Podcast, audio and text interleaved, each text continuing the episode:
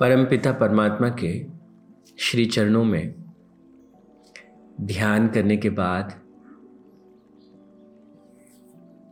अब हम आज गीता के चौदहवें अध्याय पर बात करेंगे। गुण त्रय विभाग योग। एक बार अगर हम अपने अहंकार को एक तरफ़ हटा दें, उसे साइड में रख दें तो शायद हमें प्रकृति को स्पर्श करने का, समझने का, उसके भीतर प्रवेश करने का अधिकार मिल जाता है। हम, हमें उसकी योग्यता प्राप्त हो जाती है।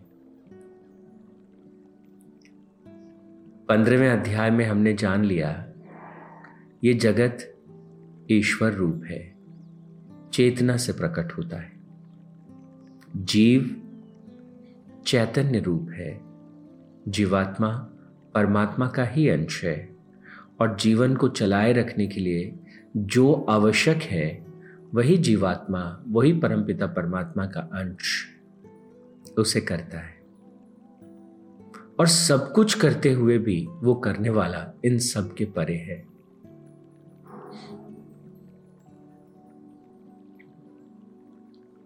तो हमें सिर्फ़ प्रतीत होता है, मैं करता हूँ। हम किसी भी कार्य को कैसे करते हैं? अपने भावों के द्वारा, अपने विचारों के द्वारा। और हमारे भाव और हमारे विचार हमारे कर्मों में ढल जाते हैं। इसलिए भगवान कहते हैं, अंतकरण की शुद्धि। जितना हमारा अंतकरण शुद्ध होता चला जाता है, उतने हमारे भीतर जो भाव प्रकट होते हैं, वो शुद्ध भाव होंगे। अंतकरण में मलिनता होगी तो हम परिवार के लोगों के अंदर भी चार तरह की खामियाँ ढूँढने लगेंगे। किसी में कुछ कमी दिखेगी, किसी में कुछ कमी दिखेगी, किसी में कुछ कमी दिखेगी। उनकी कमियाँ ही खलती रहेंगी। और अगर परिवार के लोगों में ही कमियाँ खल रही हैं तो बाहर समाज में तो बहुत लोगों को हम अपना विरोधी बना लेंगे, जाने अनजाने में। भले ही भीतर ये अच्छा है ये बुरा है, ये बहुत बुरा है। बहुत सी बहुत सी धारणाओं के साथ जीवन को कई तरह के बंधनों से बांधते चले जाएँगे। तो पंद्रहवें अध्याय से हम क्या सीखते हैं? सबसे महत्वपूर्ण बात, भगवान कहते हैं, इस अहम भाव को पिघलाओ। मैं तुम्हें शक्ति देता हूँ, मैं ही तुम्हारी शक्ति हूँ। तो हमारा काम क्या है? अंतकरण की शुद्धि, जो भाव प्रकट होते हैं, जैसे भाव हमारे भीतर प्रवेश करते हैं, उन पर हमें ध्यान रखना है। कैसा भाव आया? प्रेम का भाव, क्रोध का भाव ईर्षा का भाव, द्वेष का भाव, कैसा भाव हमारे भीतर आ रहा है, उसके ऊपर निगरानी रखनी है। और अगर ऐसा कोई भाव हमारे भीतर प्रकट हो जो ठीक नहीं है तो परमात्मा से प्रार्थना करनी, हे प्रभु, ये भाव मेरे मन से हटा दीजिए। चाहे वो आलस का भाव हो, प्रमाद हो, कुछ भी हो, किसी भी तरह का नकारात्मक भाव, और जब हम इससे पार चले जाते हैं तो भगवान कहते हैं हाँ अब ठीक है, तुम्हारे अंतकरण में शुद्धि है, अब तुम प्रकृति को समझो। तो चौदहवें अध्याय में वो कहते हैं, मेरी ही दो शक्तियाँ हैं, एक मेरी शक्ति है प्रकृति और एक पुरुष। The material cause and the efficient cause हम देखते हैं, चारों तरफ़ पदार्थ की सत्ता हमें दिखाई देती है। So we see material and energy in a surroundings और हम देखते हैं कि सारे पदार्थ और ऊर्जा एक खास तरीके से बहती है। आप देखिए कितने कमाल की बात है। बड़े बड़े पहाड़ और वो बड़े बड़े पहाड़ जो है पानी बरसता है। कैसे वो पानी उन पहाड़ों को चीरता हुआ नदियों तक पहुँचता है? वो नदियाँ किस प्रकार से हमारे खेतों को पोषित करती हैं? और वो खेत किस तरह से हमें जीवन देते हैं? तो उन पहाड़ों को भी हमारी चिंता है। उस नदी को भी हमारी चिंता है। उस खेत को भी हमारी चिंता है। और उस बरसने वाले बादल को भी। और उस सागर को भी जो तपता है भाप को ऊपर उठाने के लिए। तो ये प्रकृति की करुणा है, प्रकृति का प्रेम है और प्रकृति का सिस्टम है। हम इसे ऑब्जेक्टिवली भी देख सकते हैं, हम इसे सब्जेक्टिवली भी देख सकते हैं।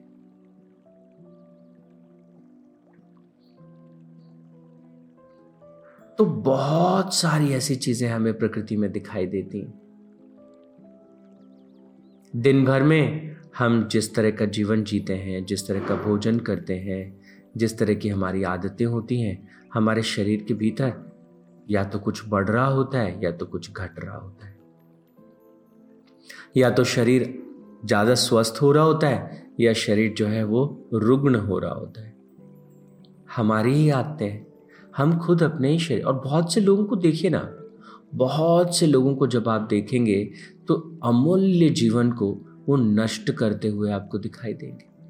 खान पान की आदतों से, जीवन जीने के ढंग से, व्यवहार के ढंग से, विचार के ढंग से, भावों के ढंग से अपने ही जीवन को नष्ट करते हुए आपको दिखाई देंगे।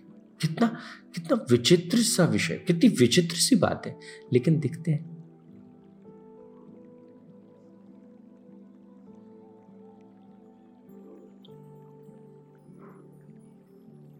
तो प्रकृति अपना काम करती हुई हमको चारों तरफ़ नज़र आती है। और परमात्मा कहते हैं कि वो प्रकृति कैसे चल रही है?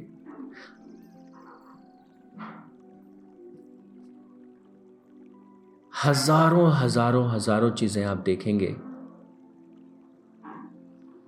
सहारा के रेगिस्तान में धूल उड़ती रहती है। लगातार लगातार लगातार धूल उड़ती रहती है।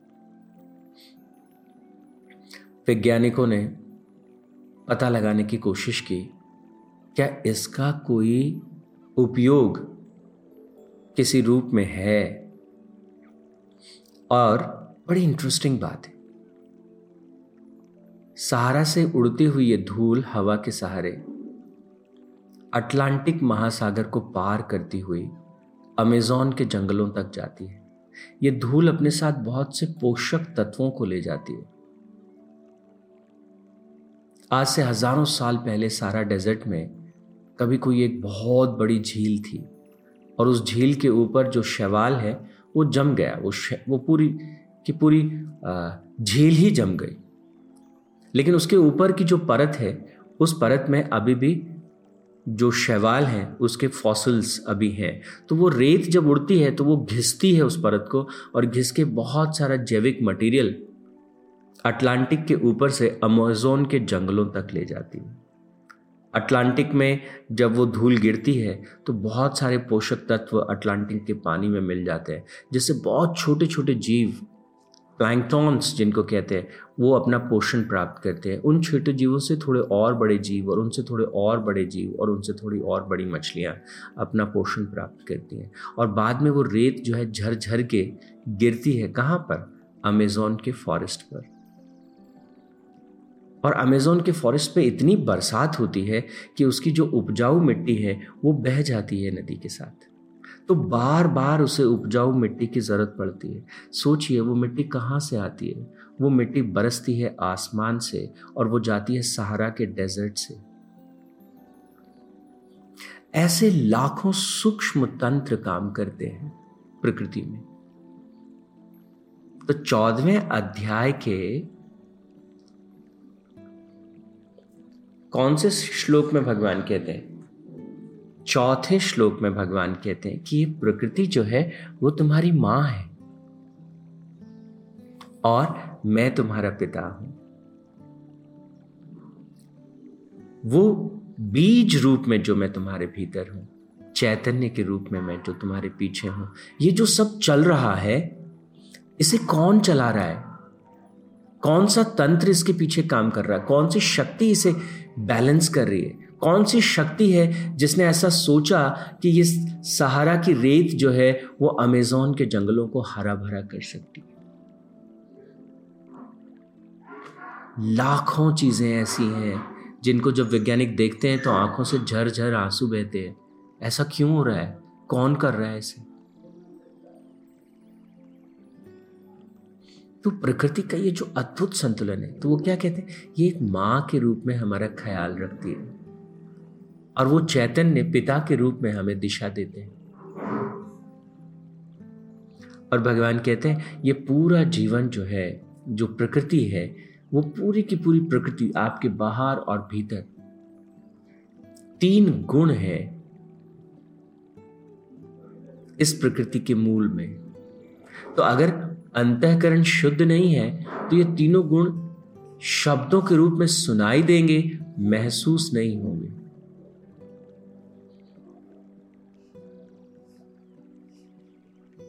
तो वो तीन गुण क्या कहते हैं वो? कहते हैं कि अर्जुन, प्रकृति जो है, उसमें ये तीन गुण, सत्वगुण, रजोगुण और तमोगुण ये प्रकृति से उत्पन्न होते हैं और ये अविनाशी शत्रज्ञ को बाँध लेते हैं। अब यहाँ पे शत्रज्ञ किसे कहते हैं?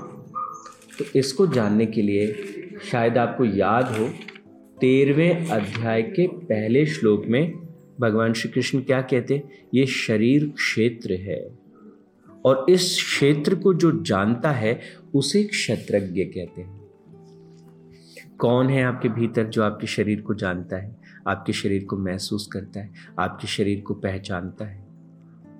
वो आपके चैतन्य की शक्ति है। उस चैतन्य की शक्ति को क्षेत्रज्ञ कहते हैं। तो ये जो हमारे भीतर चेतन है, तत्व है, जो चैतन्य है, जिसे भगवान ने जीवात्मा भी कहा, प्रकृति की ये तीन गुण उसे बाँध लेते हैं। कौन से तीन गुण? सत्वगुण, रजोगुण, तमोगुण। और फिर इन तीनों गुणों का थोड़ा सा विस्तार किया कि सत्व गुण निर्मल होने के कारण प्रकाश करने वाला और विकार रहित है। ये सुख की आसक्ति और ज्ञान की आसक्ति के द्वारा बाँध लेता है। तो जीवात्मा को बांधता है।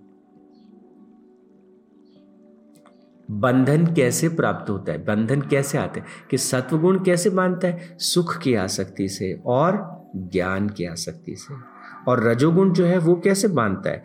तृष्णा की तृष्णा से, राग रूप से वो बाँध लेता है, विषयों से बाँध लेता है और कर्म जो है वो बाँध लेता है। तो कर्म की आसक्ति से, विषयों की आसक्ति से रजोगुण जो है वो बांधता है, तृष्णा से, राग से वो बांधता है। और भगवान कहते हैं कि ये जो तमोगुण है, ये अज्ञान से उत्पन्न होता है और ये प्रमाद से, आलत से, निंद्रा से बांधता है। किसे बांधता है? उस क्षत्रज्ञ को, चेतना को।